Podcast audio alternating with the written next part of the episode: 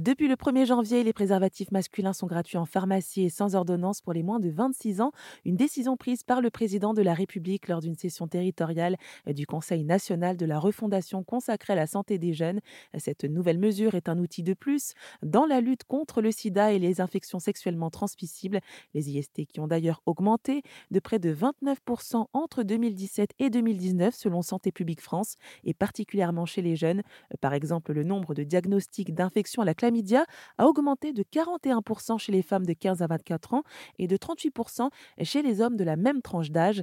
Mais le préservatif masculin gratuit en pharmacie pour les moins de 26 ans n'est pas la seule évolution en janvier. Joanne Plusaléné, co-coordinateur du collectif SIDA 33 à Bordeaux, nous fait un récapitulatif de ce qui évolue au niveau de la contraception et des moyens de prévention des IST et des MST. Et eh bien là, il y, a la pilule qui va être, euh, qui est pris, enfin qui est déjà, qui va être n'importe quoi, qui est déjà euh, prise en charge pour les jeunes femmes de moins de, 25 ans. La pilule d'urgence aussi pour toutes les femmes, la gratuité également. Et on a aussi donc le dépistage euh, du VIH euh, sans ordonnance, sans frais, sans avance de frais, sans rendez-vous, qui va être étendu à l'ensemble des, des, IST, oui, pour les moins de 26 ans. on n'a pas de date encore, mais normalement, il me semble que c'est pour le premier trimestre 2023.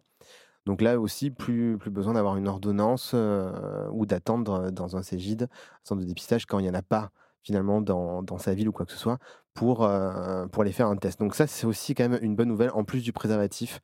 Donc finalement, en termes de contraception et d'IST, il y a quand même de belles avancées depuis l'année dernière, je dirais. C'était Joanne Plusaléné, co-coordinateur du collectif SIDA 33 en Gironde. Et à savoir qu'il existe aussi deux marques de préservatifs remboursés sur prescription médicale par la sécurité sociale à hauteur de 60% et le restant par les complémentaires santé. Il s'agit d'Eden et de Sortez Couvert.